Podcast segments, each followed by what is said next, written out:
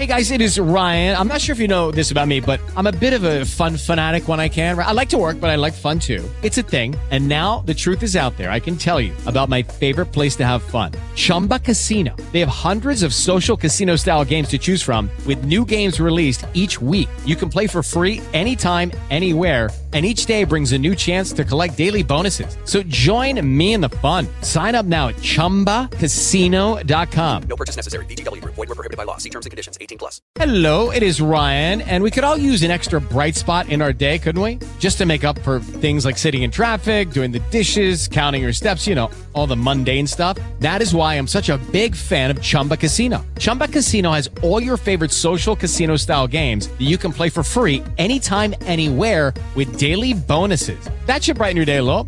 Actually, a lot. So sign up now at chumbacasino.com. That's chumbacasino.com. No purchase necessary. Group. Void were prohibited by law. See terms and conditions. 18 plus.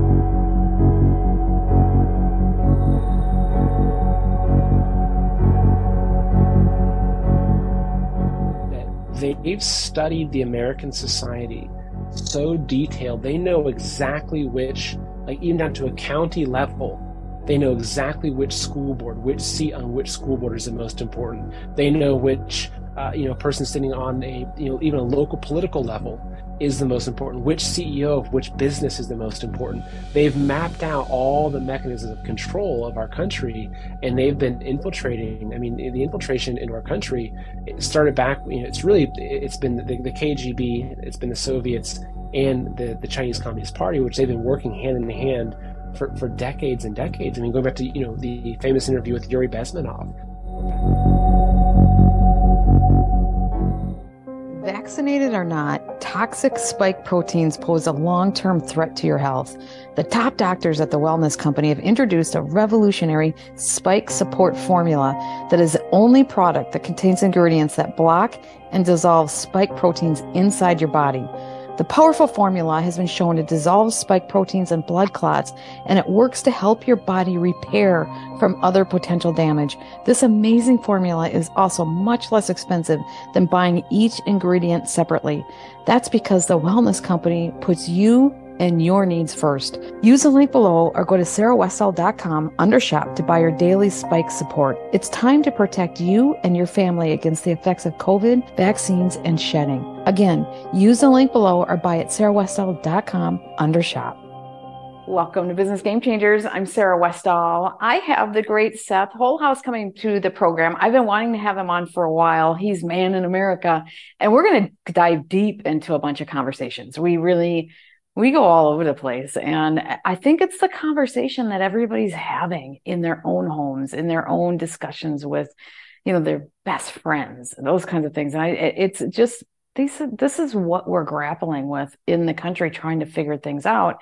And I think it's a really insightful and also hopeful conversation as we dive into what's behind all this. It's, you know, it's a dark time, but I think we're moving to a better time. And we're going to talk about that. But before we get into it, I want to remind you that if you have not bought your gold or silver yet, talk to Miles Franklin, info at milesfranklin.com. You will get the best prices in the country and wonderful service. They guarantee me the best prices in the com- country and they always give wonderful service. But tell them that Sarah sent you and you will get that. Again, info at milesfranklin.com.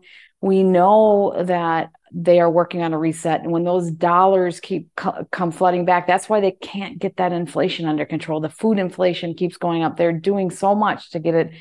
There's a point where it's just not going to work anymore. And so it's better to be protected than not. And so I highly recommend you do that. Info at milesfranklin.com. Okay, let's get into this wonderful conversation with Seth Holehouse.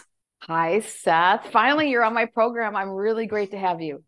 Uh, it's it's wonderful to be here, and, and you came on my program recently too, which was amazing because I, I listen to you, my wife is a huge fan, and so a lot of times, you know, when she's cleaning the kitchen, I'll hear your voice, you know, in the background. Actually, even this morning, I heard her listening to your interview, I think with the executive producer of The Sound of Freedom, I believe. Yeah, yeah. Um, or one of the, the people involved with that. So it's it's it's great to to be here on the show with you.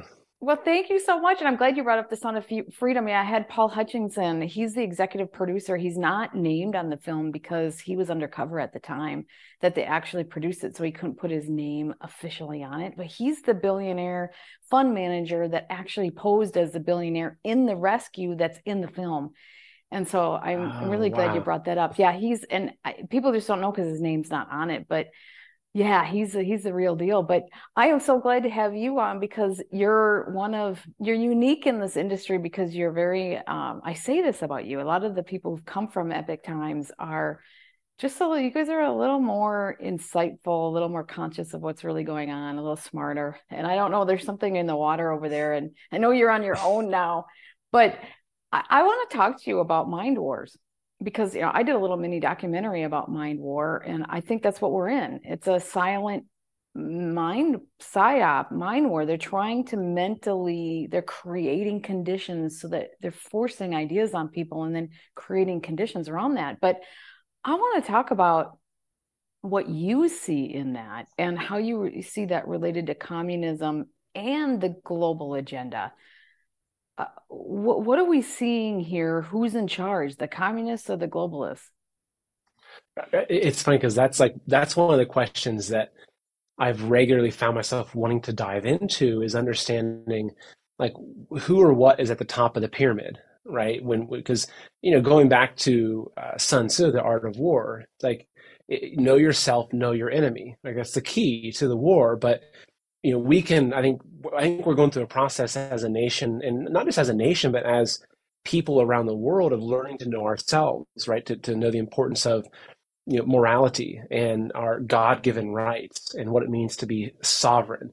You know, these are questions that I think people are pondering that haven't been pondered in eh, at least my generation and probably the, the many generations before this to really question what that means. And so we're going through that process, but you know, something that I've really kind of come to in this journey is who are we up against? Like, what are we up against? I think that that's, that's a right. manifestation of how successful the war has been. Because if you go to the average American and you ask them question A, are we at war? Right? Most people, I would say, would say no. I think a lot of your audience, a lot of my audience would say, yes, we're in fifth generation warfare or whatever they might say. But they'd say, no, we're not at war. Um, you know, there was the Afghanistan thing and this, and you know, China's a threat, but they wouldn't know that we're at war. So that's a massive, you know, that's a massive psyop the enemy has accomplished just in, in virtue of itself. But then the next thing is if someone says, well, I think that we are at war, you say, well, who are we at war against? And you'd get every answer. You know, some people would that's say we're at war against the leftists. Some people would say we're at war against MAGA. Some people would say we're at war against soccer moms that, are getting involved in, in schools. Some people would say it's the Chinese, it's the Russians, it's the communists, it's the terrorists, it's the jihad. So that again, if, if you went to say mainland China right now, which you know this ties straight into you know us being at war, and if you asked most people like who is the enemy, a lot of them would actually say the United States of America right? Because that's what they've been, that's what they're being taught. That's what their propaganda is telling them. Now, there's a lot of Chinese that understand the truth and they would say, well, no, the real enemy is the Chinese Communist Party, right? Because they, they've broken out of that. But like that's a, a major thing to kind of look at is that we are at war. And I think that if you look back at the process of understanding this, I think that for a lot of people, it was COVID you know, COVID was the thing that, you know, a lot of folks I've talked to, because, you know, I try travel when I speak and I get a chance to talk to a lot of the audience, which is really helpful because you get to see, you know, what was that point for you when you realized something wasn't right? And for so many people, it was COVID. And COVID, you know, the way I look at kind of, you know, kind of figuring out where we're at, and then we can kind of dive into, well, who's at the top of that pyramid? Because that's a, that's a topic I really enjoy digging into. But if you look at what happened when COVID rolled out, and the feeling that okay we are at war well so general flynn covers a lot talking about fifth generation warfare and so in the past all of our wars were between nation and nation or between one half of the nation and the other half of the nation, right? You had civil wars, you had, uh, you know, you had wars between nations or groups of nations, Axis and allies. So those were all those are the wars that we're familiar with. But I feel like that the war that we're at right now is a war, but really between two groups of people. It's the war between you and I and every average sovereign individual on earth. You know the billions and billions of people. That's one that's one side of the war. But the other war is that small group of elite class. And we can dive into like i don't think it's just one group. I think there's actually multiple factions that are fighting to control the whole world but it's like we've fought all the world wars we've come to where we are right now and what I see happening is that there is this there's this enemy. There are people. It's like every uh, you know it goes back to even the Bible or even every you know famous story whether it's lord of the rings or james bond there's always the evil villain that wants to have complete control and domination of the world and that has been the the holy grail for the power hungry totalitarians is that eventually to get to a place where the entire world is under one power structure one one one world government one world religion where they have complete control and so to take us is different. So say when the, the Bolsheviks came in and they you know overthrew the Russians and, and they, they, put in a communist system, you know that was you know one class coming in overthrowing another group of people and then taking control. Well, this is happening on a global scale where the the enemies, which you know these people that you know we refer to as the elites, which I think gives them a little better picture of what they are. They're really like the blood sucking vampire, satanic, right. you know, pedophile monsters, right? where they're at the final stage of their plan to try to take all of us individuals that have freedom and move us into a future technocracy where we've lost all of our freedoms, as Yuval Harari, you know, Harari talks about, where the idea of a free will no longer exists. And so that's that that right there, I think, is the war that we're at right now. But it's not a war of guns and bullets. It's a war of propaganda, of uh, you know, brainwashing, MK Ultra. It's it's a war of the mind. That's right. It's a mind war.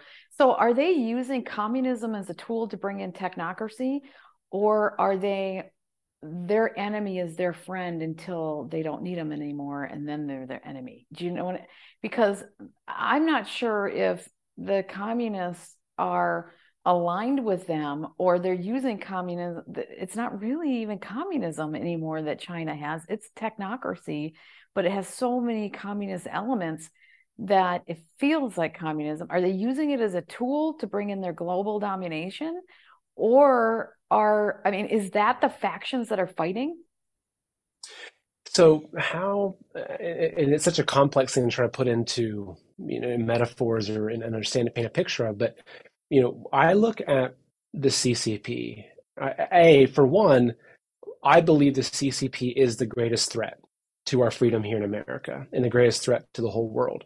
Now, a lot of people, especially the people, it's interesting actually, a lot of people that are much more in the alternative media, they might say that, well, Xi Jinping is actually working with Trump and Putin to, to free us from the deep state. And I think that's actually, that whole idea is in our psychological operation to capture that segment of the people and, and lead them astray. But I look at the CCP and a lot of times I've talked about the CCP and people say, no, no, no, you're missing the point. It's all Klaus Schwab. It's all the globalists. It's a Rothschild. It's a Rockefellers. And, you know, there's a lot of validity in that. But I look at the CCP as Frankenstein's monster, right? If you go back to the, the, the beginning of the CCP, you can see that even Mao himself, right? He, it was really, it was Yale in China. So it was a Yale program that was called Yale in China that got Mao off the ground. They gave him the facilities for printing, they gave him the the places to meet, and they they funded a lot of what he did. And so I do believe that yes, this the that communism in essence was really a was birthed you know by the the, the, the globalists, the European bankers, et cetera, that we think of. But I think that it was it was really a mass social experiment for them to protect, for them to perfect their control of a large population because if, if their end goal was eventually to have a global communist system well if they can figure out how to get it right in a country with over a billion people then then they're going to be actually like that much closer to their global system but i but i think that what happened though is if you look at the the chinese. And, and talk about the chinese culture as a from a broad picture. I mean it, it is it's a 5000 plus year year old culture. It makes western culture look, look like a toddler. If you go back in, into the the ancient the Chinese culture, they have such a rich culture, and so they and, and they a lot of the, the, the rich you know the kind of ancient beliefs are very um, very Chinese race focused, and so if you take that into the modern day, you know you can there's say the leaked speech, uh, speech from General Chi Haotian where he's talking about this is back in 99 or around that time when the speech was leaked talking about how they view the chinese as the pure race right? So they, then this is from the communists. I'm not saying that you know uh, there's a there's a distinction between the Chinese and the CCP. And actually, most of the Chinese that I know are amazing people. They're fighting against communism, but there's the there's the the specter of the CCP that's latched itself and taken over that that that country and that system. And so, if you then going back to the Frankenstein's monster idea, I think what they did is that they they they kind of built they used I think their goal was to use China for a few reasons. One, to siphon off a lot of the technology and the power and the manufacturing away from America, right? Because if we eventually we're going to ha- have some sort of kinetic war, there's all these things to soften up the enemy. But, but look, if you can take away the manufacturing, take away the facility, the infrastructure, that when a country enters into war, they've lost most of the factories that they would use for, for making munitions right? So that's one example. So I think that they, they've been using China, right, as a pawn to slowly weaken the United States because the United States has always been the one country that's been in the way of the globalist agenda, right? It's really been, it really is the last bastion of freedom. And so the, the, the CCP was a tool that was being used to bring down that, to infiltrate and destroy the Western culture as we're seeing. But at that same time, though, I think that the Chinese, especially the like Xi Jinping, who really, you know, he, he's really a, a Maoist communist. It's like he's someone that uh, you know, there's certain people say, "Oh no, he's opened up to the West," and you know, look, oh, like read his read his writings, listen to his speeches. You know, he is a hardcore communist, and so I think that what's happened in this process is that the Chinese going back to the opium wars and some things that happened where the, the West really destroyed large parts of China through what we did to them, they've got this bone to pick and they've got their 100 year marathon, their 100 year goal that by 2049, they're the leaders of the entire world. And so I think that what's happened is that they've used the bankers, they've used them to build up themselves so that they can actually at the at the very end step instead of them being subservient to some wealthy bankers in Europe, that they've built enough power and they've gained control of enough of the technology, the manufacturing, the you know uh, intellectual property you know, globally, and they have enough influence over the governments and, and the world organizations like the WHO, UN, WEF, that like that they will be the ones that will then try to use that to then launch themselves into it because there's a Chinese saying which says that one mountain isn't big enough for two tigers. And really, what it means is that you can only have one person at the top, only one group that's leading. And they, the, the Chinese Communist Party, believes that they are the ones that need to be leading globally. That, that the new world order is a China-led new world order. And so, I would, I, I would imagine honestly that if the CCP was able to take that power you'd even see them executing Klaus Schwab. You'd see them killing off all the globalists because that's how communism works. They're only loyal to the very, very small in, inside party that rules, and everyone else is seen as an enemy that is just used, right? Which we saw that happen in almost every communist revolution. That they use people, right? The useful idiots, but even people very high up. And once they no longer needed them, it was a bullet to the back of their head they would kill. So all these all these people putting all these crazy legislation through here would be killed, but they're that's why they're useful idiots. But I I you know, I, are the globalists that dumb or is that the war that we're seeing? We're seeing a war, but the globalists are against us too. It's like they're not they're against everybody's against us. The people are it's almost a three a three party war where the people are on their own and then you have the globalists and the, the communists and, and some of them are intertwined i don't know if all the globalists even understand that the the chinese are an enemy i think they see them as an ally still because they're working with them yeah i, I agree and this is what like so if, if we're looking at one particular way the war is being waged it's the war of the, against the dollar and this is something that i've really you know asked myself and tried to understand. And you know, I know that you have Andy Schectman on a lot, which he's, he's a brilliant person in understanding this. But it's like if you look at the war against the dollar, and if you go back and you you know go read, for instance, uh, uh, Unrestricted Warfare, which is written by two Chinese you know, generals um, about China's war against America, financial war was a major aspect of that, right? So, and they even say if they can if they can collapse the currency of a country, that's great. And so you see that you know with Russia and China teaming up and, and the BRICS nations for this de-dollarization process, you see that happening but and you see that they're also rolling out that they want to have their own version of a central bank digital currency. Now it might be commodity backed you know backed by gold or oil or you know whatever but you also see that then there's the the central bankers as we think of them right? There's the the central bankers that are also rolling out you know coming down from the you know the BIS the IMF et cetera their digital currency. And so what it seems like, it's almost like you can see the two different strategies playing out and playing against each other, like almost as if there's a race to see who can get in charge first. And so if you look at the the you know the, the, Western military industrial complex. You look at the ties that we have to the British Crown, to the you know the, the Western elites, as we might refer to them, and if you look at what's happening with BRICS and China, like from my vantage point, it appears that these are the, these are two major factions that are using each other, but that there's that but they're both kind of racing to that end goal of being the ones that are in control. Now, something that also, think, uh, yeah. Well, I want you to continue with that thought, but mm. but it seems like the globalists are destroying their own base of power. I mean, because they're they're I mean they're destroying the West. They're yeah, so, they're working is... with them to destroy the with when it comes, you know, Andy Schectman talking about the the destruction of the dollar, their destruction, the destruction of our values and our family values. It's like they're in lockstep. I mean, they they're all blackmailed. They're doing. I mean, look what they did with COVID. It wasn't the Chinese didn't make the decisions in the hospitals to do the protocols that were killing people. The the hospitals decided to follow this because they wanted the money. The universities didn't.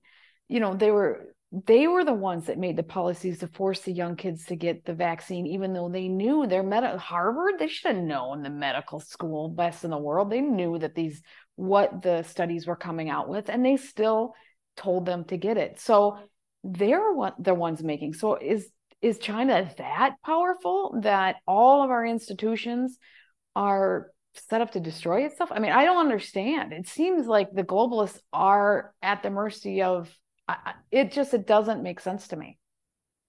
No, and, and it's almost like you look at it too, and you see that okay, well, Biden, who we know has very strong ties to the CCP, and yeah. a lot of people view him as being a hand puppet for Xi Jinping or for the Chinese Communist Party. Yet you also see that he's, you know, kind of taking the side of NATO, and that he's uh, you know, been he's sitting in the crowd at the World Economic Forum. But then you also see that the the keynote speaker at the World Economic Forum is Xi Jinping. I know. And so it's you know it, it's so muddled together. Um, but in terms of the the destruction of the West, I you know I've I've talked to a lot of people and I've really tried to understand this, but I, I believe that the CCP has significant control over what's happening in, in, in, most countries around the world. Um, you know, Trevor Loudon, who's a good friend, I've interviewed him many times, and he's one of the experts on understanding, especially the communist infiltration into the organizations in America. Something he said was that the CCP had so much control over our government in DC, they could decide which laws were passed or which laws wouldn't pass, right, in, in, in Congress. Well, and that's what's interesting because people say that Israel has that level of control. You know, that Israel, and, and how can we be such patsies? We have the largest military in the world. We ha- still have the global currency. How can we be so weak that we can allow that to happen? It doesn't, I still have a hard time with that. That we, it doesn't make sense that we're that weak when we still have what we have. Because they they know they're destroying themselves from within and there's still it just doesn't make sense to me unless we're already captured and controlled in some interesting way yeah well i think that i mean i think that as as you know, they've been very specific with their levels of, of control and how they've captured and which particular areas they've captured. I think that as you go up further in the chain of command, that you'll find that more and more people are captured, right? Whereas your average person in the military believes in the Constitution and uh, you know probably believes in the Second Amendment, but you go up to General Milley, who's you know completely woke, and a lot of these other high-level, high-ranking generals are completely compromised. So I think that I think that what what it is is that like as you get lower in the the, the structure as you have more people towards the base of that, that pyramid of power control, they have less and less control over each individual. But as they get higher up in, in, in the power control, they have more control, you know, you know through bribery, blackmail, uh, you know, promises saying, look, if you help us achieve this, that we're going to give you, you'll have your own, you know, castle, whatever they're promising these people.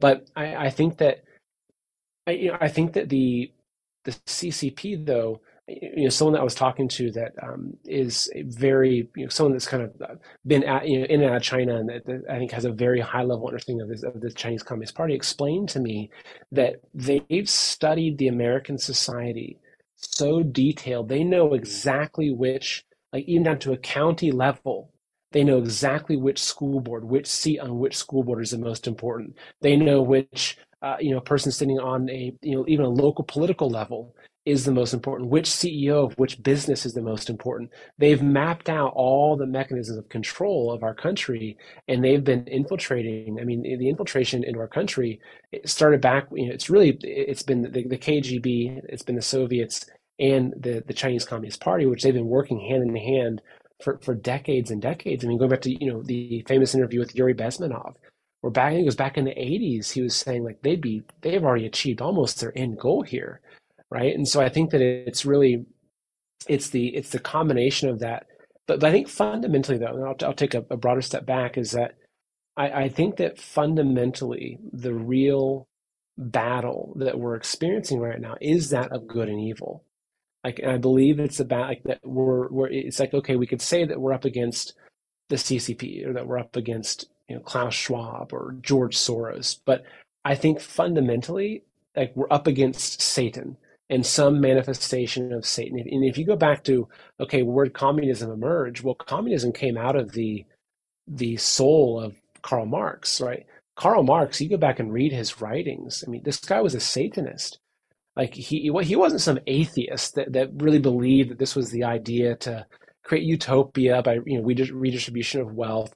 I mean, he was someone that vowed to wage a war against God and because this idea was that if he could destroy civilization and walk through it, that that makes him God, right? And so that was the that was the premise of communism was was really to destroy civilization. And so if you look at that, it's really it's I refer to it as a specter. Right? There's a book that was written by the Epoch Times editorial uh, staff. It's how the specter of communism is ruling our world. And so it's something that you know we try to break it down into being okay this particular government this particular organization uh, this group of people. But i think that and we're looking at it like okay how are they tied together and who's controlling who? But i think fundamentally it goes back to some you know evil source some evil power right? Which you could you know some people might say it's satan. They might have their own way of understanding it. But there's some sort of centralized evil that's actually controlling the entire the entire field of what we're up against. And so, like, you know, for Satan, hypothetically, let's put, our, our, kind of imagination cap on. Let's just imagine that, you know, that, that Satan is trying to achieve dominion over the entire earth. Well, he'll gladly sacrifice the CCP against the globalists. He'll gladly destroy America and, and institutions. He'll gladly, because the end goal of that evil end goal is actually complete destruction of our world. It, it's the destruction of God's creation. And so that's what you know, a lot of times I've, I've, tried to dig into.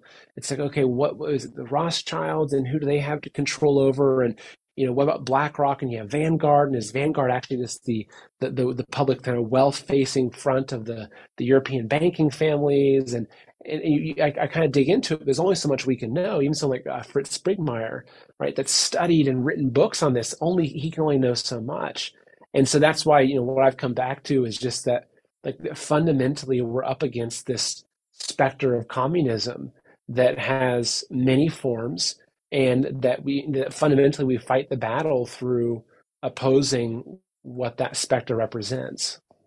Yeah, so you we oppose the specific legislation at every turn. We we just get really micro focused on our own our own communities and then expand out from there. But I think the the sickness that they have within their own culture, you know, the super uber elites, the 0.001%. I mean, it's not the 0.1%, it's not the 1%, it's the 0.0001%.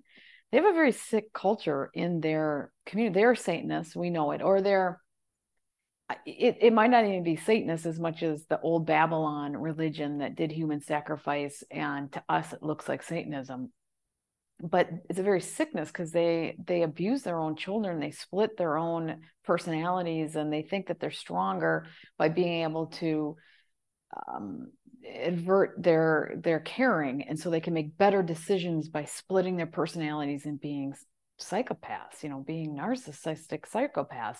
So we're dealing with very very extreme sickness at the very top as well as all these other dynamics. So it's hard to know really how that all fits in when you have that much sickness at the top. Yeah, well, it does. I mean, especially as as you get into you know Epstein and and, and pedophilia and you know Sound of Freedom, you know child you know trafficking, and that's just. I mean, to me, it's like even looking at the child trafficking, not even getting into say adrenochrome harvesting or you know some of those topics. Like to me, that's just the tip of the iceberg. Because if you if you then dive into you know, satanic ritual abuse, um, MK Ultra programs. You look at a lot of the leaders that we that we see, like like actually, I, you know, I interviewed Cathy O'Brien, and uh, you know, Cathy told me that I think I think it was yeah that she was at one point. I'm sure you've heard about the hunting parties, right? Where they, they'd release these children into the woods and they'd be, they'd be hunted down, right? That was part of the one of the games of the elites. And she said that um, and again, this is just what she said. I'm not, I'm not, saying it's it's true or not. Just what she told me was that in in one of those hunting parties that she was in, that she looked over and it was it was George Bush Jr. That he was right alongside her. That he was also being hunted. And so, and, and we know that what this does is that, uh, you know, you, you look at you know people like Trudeau as an example, and it's like, well, okay, so even Trudeau, if he was Castro's son, which looks like it to me, I mean, there's a lot of things that make sense, but yeah, exactly. Um, that like it's like, do you really think when you start to understand the amount of control that they have, it's like, do you really think that they would just allow some random person to become prime minister, especially at this time period in history? It's like, you know, so he's just probably a shell of a human being. He, you know, who knows what kind of MK Ultra satanic ritual abuse that he may have gone through that then turns turns him into the perfect mind control uh, you know victim so that he's just the one coming out there and saying this is what we're doing. I mean that's that's what we're up against. And so i think that the reason why we we look to these these people these these these elites as we call them uh, we look to them and we say gosh they're so sick. And as you learn more about what they do it's like it's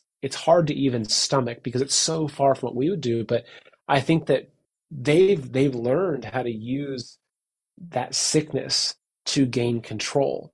And I think that, you know, fundamentally it comes back to I think that right now we're at a time period in history, you know, after the flood, we're at this time period where in a lot of ways it's, it's almost as if Satan has been allowed to run free on earth you know been allowed to tempt everybody and and just test us and do as much evil as possible. It's almost like the world's set up currently that the more evil you are the more control you can get the more power you can get the more money you can make.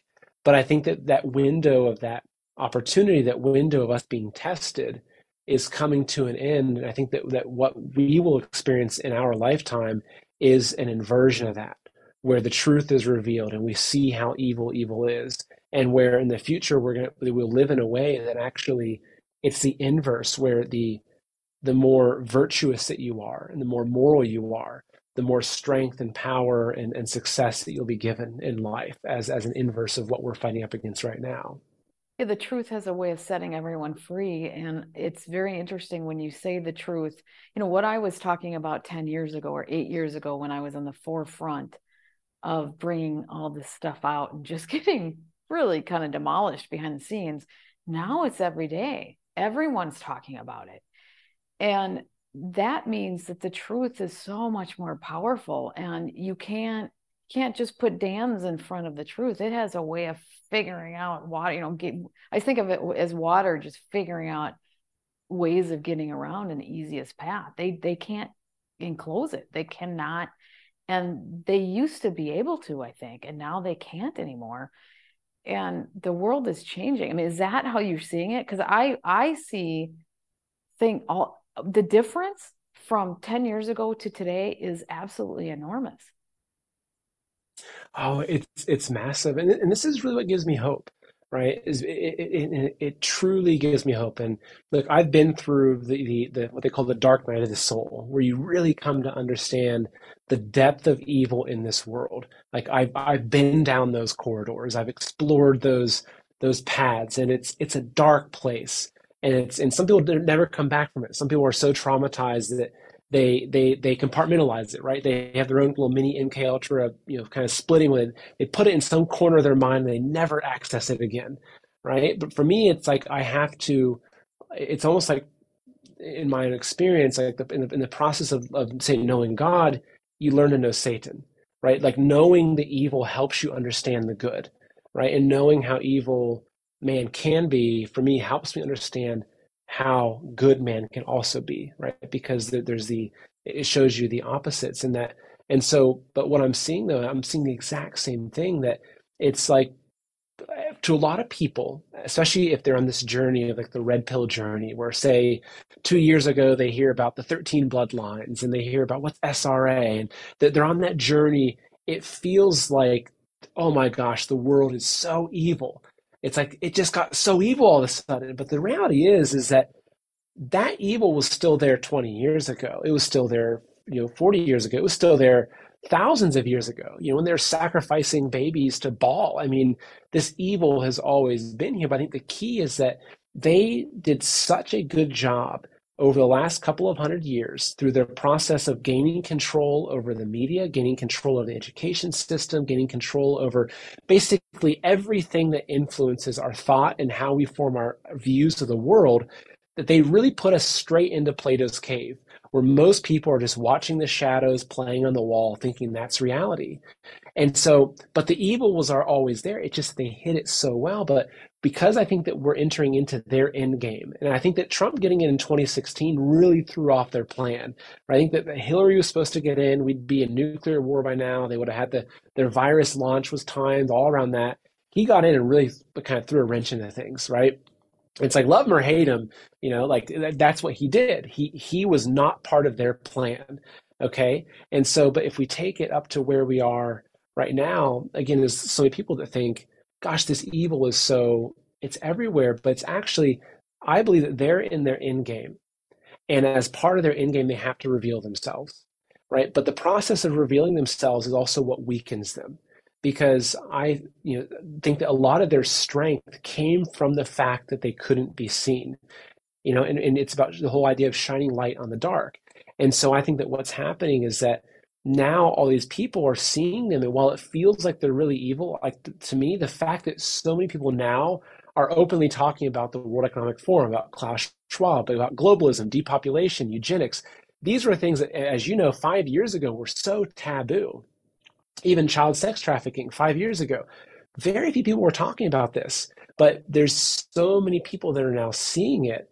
And what's amazing though is that they're seeing it and something is awakening in them that's saying i i can't stand for this. I'm not going to allow this to happen. I'm going to fight back against this. Because i think that let's just say go back say 10 20 years ago I, a lot of americans were probably slowly drifting down the path of immorality you know pornography is becoming easier to access drugs are easier to get to you know we have our, our divorce rates kind of going up. You, have, you know websites like ashley madison which is here here's where you go have an affair. So i think our morality was kind of they're leading us along and we didn't see it because it was hidden and it was hidden in these comforts and these little things where, you know, it started off with say ACDC Highway to Hell. It's like, oh, it's okay. It's just a cool rock song, right? They slowly led us down to where we are. But because we're in this kind of in game for them, they've had to really, really kind of aggressively push us into this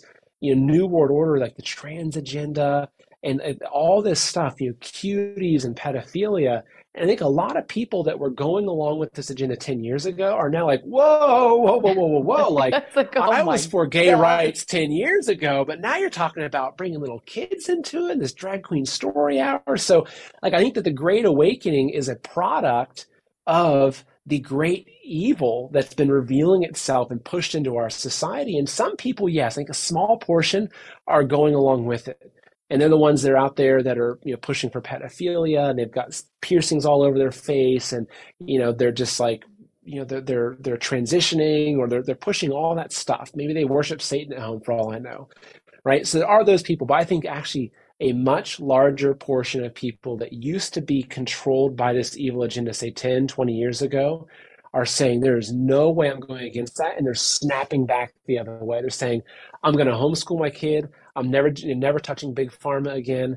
I'm not watching anything to do with Hollywood. I'm burning all the old CDs. Like they're snapping right back in. And I think there's a massive movement of people around the world. They're just saying, you know what? I want to go back to how I grew up. I want to go back to the simple life we used to have. And I think that that's a big indicator that like the the this evil, they are in their final days. But it's not because there's been some coordinated movement led by one person to fight against the evil. It's because in, in, in all the hearts of the people, these billions of people around the world, they're starting to reject that specter. They're starting to reject the evil that was in our world and they're turning towards good.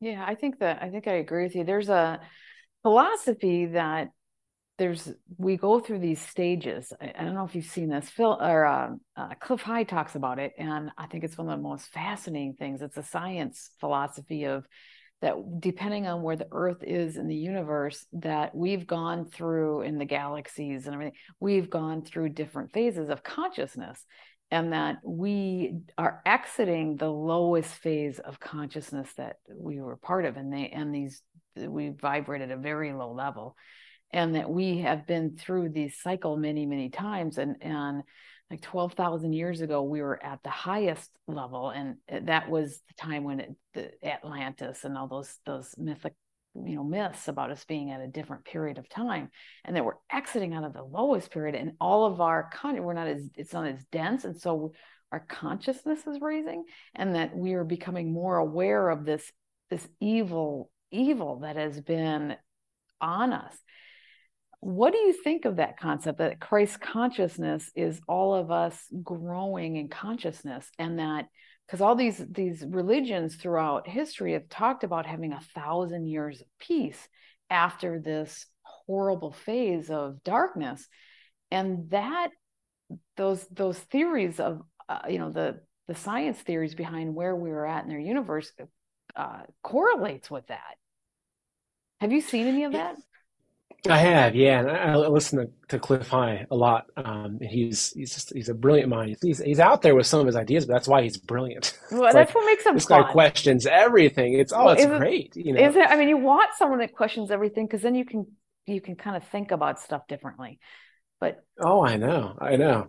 Yeah, so so it, it's interesting you mentioned that because I, you know, I, especially in my, college years, I, I went really heavily into a lot of Eastern philosophy and really trying to understand, you know, even going back into ancient Chinese culture. And, and I've read a lot of the ancient Chinese books, you know, read like the, the, the massive, you know, thousand page volume of Journey to the West and, uh, you know, Outlaws of the Marsh and some of the Chinese classics that, you know, really represent that culture. And something is so in the West, you know, it- most people, you know, whereas in the West, our science is actually not really, or sorry, our the main religion in the West is not Christianity; it's it's scientism, right? Most people don't realize they're actually worshiping science; they're actually following science um, instead of following God or instead of following their faith. It, because it's been taught to us, it, it, it really is a religion, right? You have your high priests like Fauci that are, you know, like the, the most degrees and all this.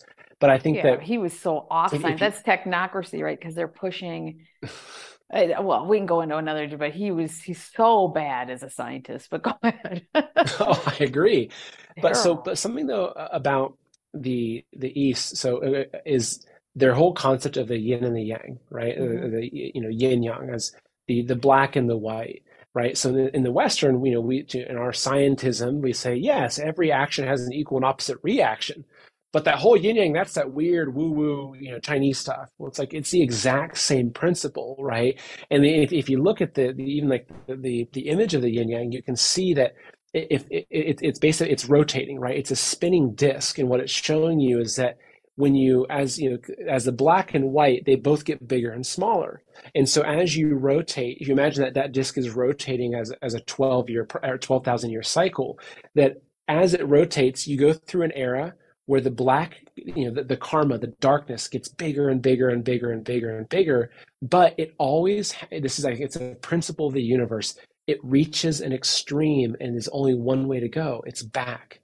Like it can't just expand infinitely into darkness right? There's a balance. There's a natural balance. And that's one of the big concepts of the yin and the yang is that everything actually balances itself out for it there's evil there's good there's up there's down there's black there's white that everything has a balance and that's what allows our, our universe to stay in harmony and keep in balance. And so right now it feels like it's so out of balance but just because there's balance it doesn't mean that it's always equal good equal evil.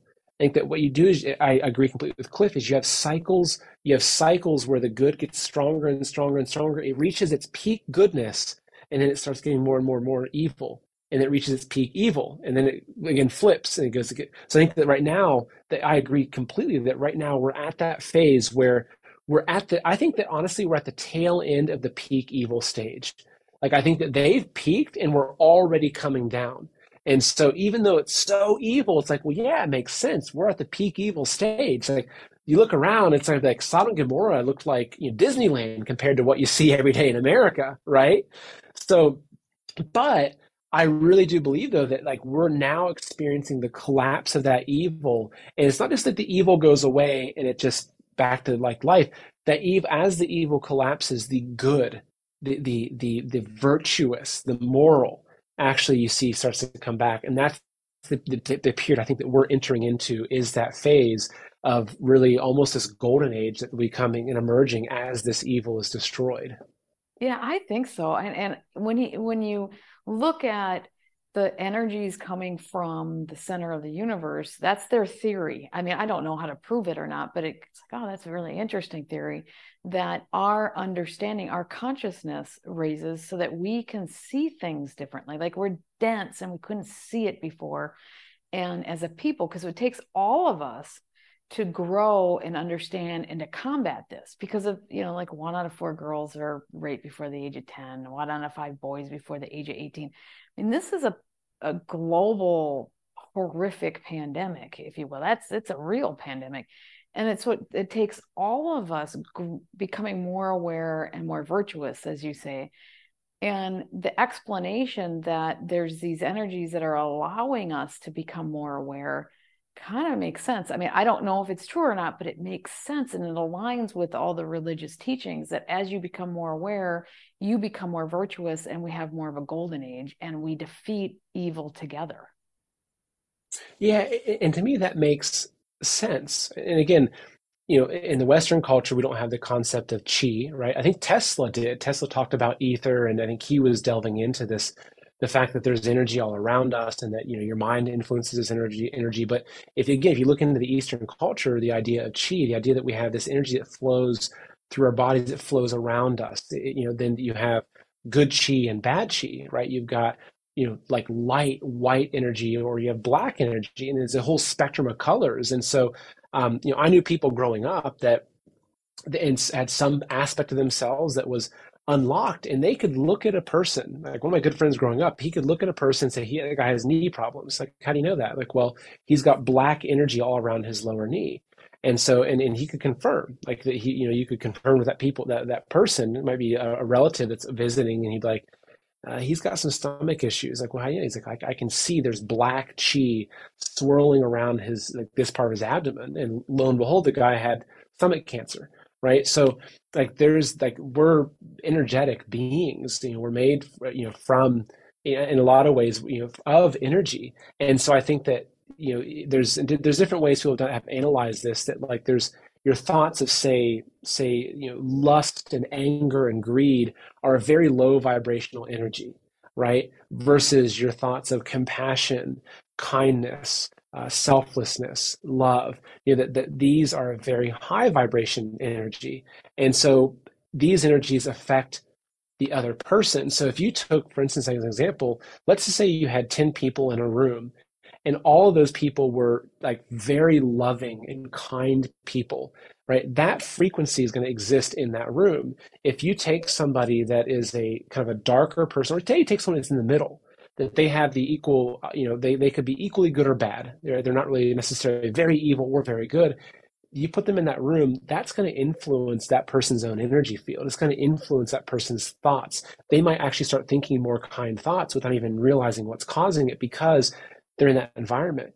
You take the whole world and you take every human and you take and you take the entire population of 7 billion people.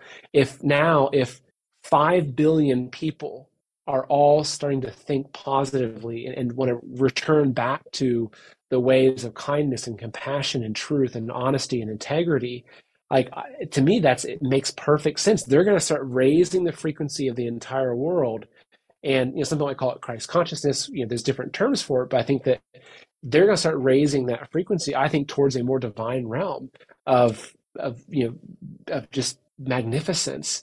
And I think that what's going to happen is that the people that are kind of in the middle, they'll either go one of two ways. They're either going to go up with it, and they're going to right the, the rising tide is it rising tide lifts all boats. I forget the exact saying, but they're going to either go up with it or they're going to turn evil. And as this goodness gets stronger and stronger, it's going to make them become more and more evil because again they're going to be opposing it that mutual opposition mutual it kind of goes this way it's you know equal opposite reaction so that's kind of that's one way that i understand this and, and i've had my own experiences with this. Um, I've, i guess i've got friends that you know have shared their experiences and I, I absolutely believe that there's something very significant and i believe that that is happening. And the when they go very evil they have to go more underground as the light increases. But yeah. it, i mean it, it, matches the the description in the bible. It matches so many religions you know from that's been written about. And it's maybe it's because they've experienced it in the past i don't, I don't know. But it, it it it feels like the world is changing to something greater. And but it's almost like a detox. And let me tell me if you kind of see this. It's like as we are exposing all this evil it feels awful but we're detoxing and getting healthier. I i agree completely. And it's it's like if i look at if i look at my life you know it was it was almost always the really difficult things i went to uh, that i went through that led to the best parts of my life like it was the really hard things when I overcame the hardship. And sometimes, you know, even had great loss. You know, like my my my older brother, who was my best friend, died of cancer at 33, right?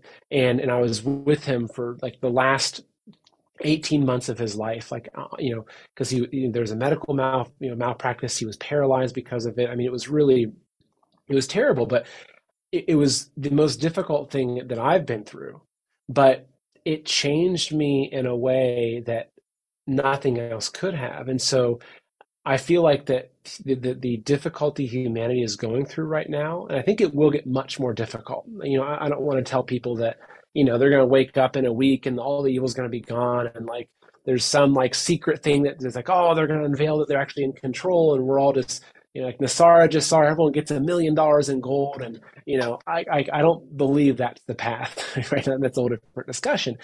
But so I I really do think though that like there is going to be a lot of difficulty, and I think that we've earned it. Like we deserve it. We've allowed our country to fall. We took our eyes off the road for too long, and now we look up and our kids are being taught pornography in school. They're being like it, the destruction we're seeing is something that I think that we allowed to happen because it didn't happen overnight. It happened over decades and decades of us becoming distracted, us saying, you know what, that's not too bad. You know, like your little kid wants to watch an R-rated movie with his friends. You know, ah, okay, his friends are doing it. It's okay. It's all those little ways that we've allowed it. Like now we're kind of, it's time to face the music, right?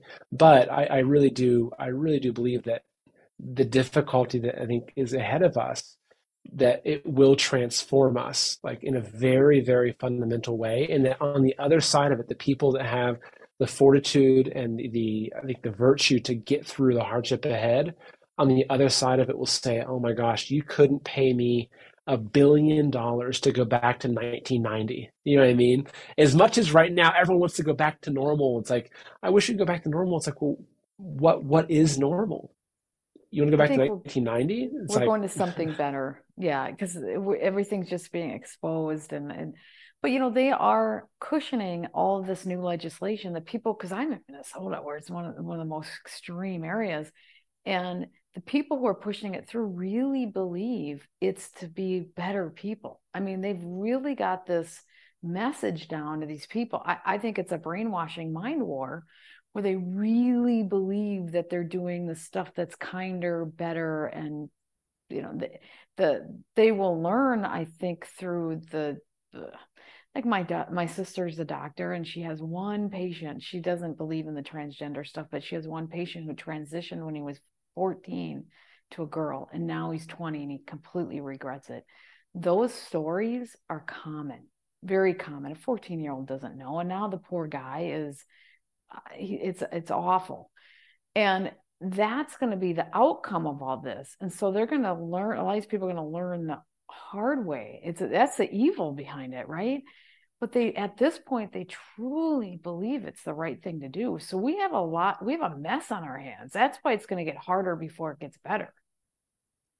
Uh, I agree. And one way i look at that is again going back to that principle as things get worse and worse and worse until they hit they, they reach the extreme and they turn around it's like the transgender movement started 100 years ago. It started with the feminist movement. It started with the movement you know like the, the, there, there are different movements that started a long time ago that were really focused on destroying the role of the male and the female. Like that was really what it was. So it's not like it just emerged you know five years ago. It's like no this has been a long-term goal to destroy the, the man and women as god has created them right? And so you know it's funny because I, I, recently watched um, the, the new Plandemic movie uh, you know with with uh, Mikki Willis, brilliant, brilliant film. But one of the things they talked about in there was actually how in during the Cultural Revolution that they they made the women dress like the men because part of it was if, if they could if they could blend all the genders together yeah in china right and they're talking about actually it was a common thing in when a totalitarian government or, or rulers were taking over countries that they would actually they, they would blend the genders together because they found that if there was no individual identity of, of i'm a woman or i'm a man that people were more reliant on the state when they got rid of individual uh, individuality. So you know in terms of what we see happening right now like i think it's going to get worse. I think they're going to i think that pedophilia is going to hit mainstream in america where you're going to have people maybe even in congress trying to, to you know justifying it and saying look we need to allow it. It's all about you know, all the they slogans you see now, the same. Well, there you go. Yeah. yeah. Yeah. Well, it's like all the slogans that we saw, say, 10 years ago, like love is love. Well, it's like, okay, well, they're using at that time, it was part of the agenda just to justify one aspect of that. But now they're kind of s- slowly seeping in. And I think that it'll continue to get pushed and pushed until it reaches this breaking point where people are then like enough people say, this is absolutely unacceptable. And they stand up and then it'll snap back but it won't just go back i think to like what it was say 20 or 30 years ago. I think you're going to see this massive revival to, you're already seeing it of men that want to be traditional strong masculine men of women that want to be traditional women. I think that you're going to see a lot of women that are saying you know what? Like i don't want to work like I want to raise my children at home. I want to, you know, again, not that like there's anything wrong with you know, women that do have careers and they support their family. And my, my wife works like nonstop on, on what we're doing. But I think there's there's well, this. Women want to work too, right? So we have to we have to go to what just like I always say the women that I know who are the best at their job. They took their job. The, my friends who were very serious about their career, they were also just they want to be good at everything. So they're very serious about their children. They came first, and their children are very healthy and happy, but they want to have a life too. So, but it's a different attitude, and I, I don't that I, that's why I don't I don't see it as women ever going back in the being what we used to be. We want where we didn't vote and we were second class citizens. Yeah it's a more evolved state. Yeah, I agree. Yeah, where it's something that yeah, because we're not it's like you know, some people think like, okay, what what's it mean to go back? Are we going back to like horse and buggies, and we going back to you know again like women not having any right to vote, or you know, it's like no, we're we're not just going back into into time, but I think we're entering a period where we're going back to, towards more tradition, but in a modern society. So it's like I don't know what the future holds, but I agree with you. It, it won't be something that we that we that we think that we can just put into a box and see very clearly because I don't, I don't think it's existed before. I agree with you. It's just it's a more evolved state. Like how do we become how do we become equal partners with different roles where we value we've lost our values that's the issue and uh, and children being valuable i mean i i you know, I look at myself and I think, God, I really like working and stuff, but nothing came before my kids. You know what I mean? Not when I was, yeah. But you still want a career, you still want to do stuff. But I think both parents can be that way too. You know, it's just what do you what what needs to get done to make sure your kids are number one and your family's number one, but yet you still want to have a life. How do you do all that? And how do you grow and become more conscious of that and evolved? I, I don't know. It, it gets back to we were in such a dark time eh, because putting women in second class roles is not that's not what this is that's not that's not what we're talking about here. It's like how do you put them in first class roles and then still value children first? That's what we need. That's my yeah no i mean and, and i think i think that you know the, the key though is yes it's like what ultimately is going to be the, the best for the children right? Because we see like what right what now our society is like what's the worst for children? You know like you know i remember when my wife was pregnant a couple of years ago and we're, we're going into stores looking for maternity clothes and like they don't even make maternity clothes anymore. You, it's such a tiny little section. It's almost like they've deleted that from our culture. You know they used to have whole stores for you know pregnant women and it was this huge part of everything but they're it's like you can see again this goes back into oh, the depopulation the, the eugenics oh it was it was it was so surprising because like my mom who was trying to help you know give us advice and she's like oh well you know like this store has a great maternity department. We'd go there and it, it, it was like this bare bones thing and she's like oh this one store that's a maternity store. And we, we found one maternity store but it was going out of business and the whole place was just cheap like polyester junk from china. So it's like what's what's happening? And you can see again that's why i think there's going to be this in revival, not necessarily of say women saying, "I'll never work again," but I think that of women saying, like, "I want to be a mother." Right? It's the it coolest that they, experience you, know, you can ever have. It is beautiful. It is. Yeah. Yeah, right. it's it, yeah, right. and then you you got to hear my little three year old singing "Mary Had a Little Lamb" earlier, and it's like that's that's that's just changed me so much. And i think that, that we're getting back to that. i think that like right now it's like you know so there's there's part of the depopulation agenda is obviously you know you know making so people don't have kids. It's like ah oh, you know a lot of people are like ah oh, we'll have one kid. Like i think that i think that in a couple you know say 10 years or 20 years we'll be back to like that the baby boomer family where it's like oh i've got five kids. I'm already seeing it. Like a lot of the people that i know that are just strong conservative people with the right values they've got six kids. it's like, man, like where's where's this coming from?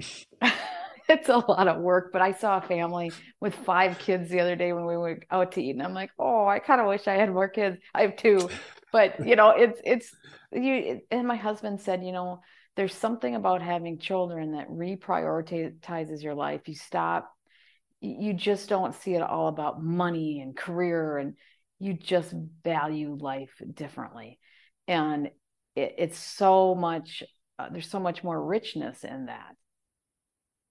Yeah there really is. There really is. And, and that's what we we you know look like my wife and i both we work really hard but you know having a child you're right it's like you're no longer working for yourself. And like those moments like you know now like my you know, my daughter you know she her bedtime is say like 7 30 8 o'clock and you know, her thing right now is she's like, Daddy, I, I, I, please sleep in my bed with me. Like she wants me to lay down next to her as she's falling asleep. And it's like that, that 15 minutes of the day where I get to lay down next to her and she, until I hear her kind of snoring in her little way.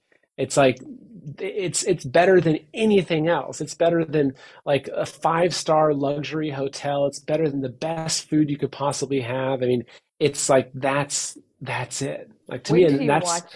Uh, I was gonna say, wait until you watch your child play sports. They're gonna be or or sing in a in a uh, you know orchestra, not orchestra, but you know call it, they're not in an orchestra, but you know The their choir. little plays, yeah, yeah. yeah, their little uh, programs.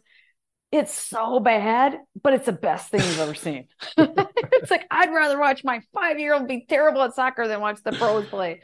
I mean, it's really quite fun. It is. It is. And it, it's like it's all of this stuff that gives me hope, right? That like amidst all the craziness that's happening and the push for the digital IDs and central bank digital currency and all that, like I think that when I come back to it, it's like fundamentally they are evil and they're everything about that evil is built on lies and that we have the truth and that like the truth will eventually come out and it will collapse that mountain of lies and that's what gives me that's what gives me peace at night I think you're right. Well, okay, you are amazing. I just love this conversation. Where can people find you and follow you and see everything that you have, maybe upcoming events? What's going on with you?